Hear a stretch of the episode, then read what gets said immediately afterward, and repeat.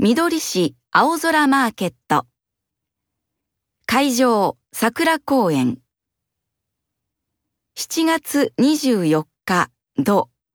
25日日。9時から16時まで。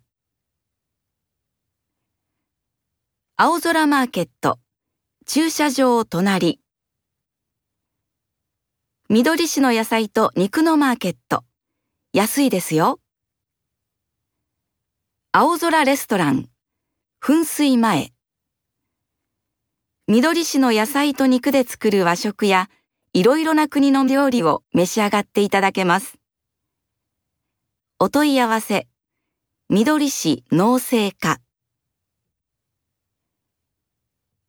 青空マーケットは地産地消を楽しむイベントです。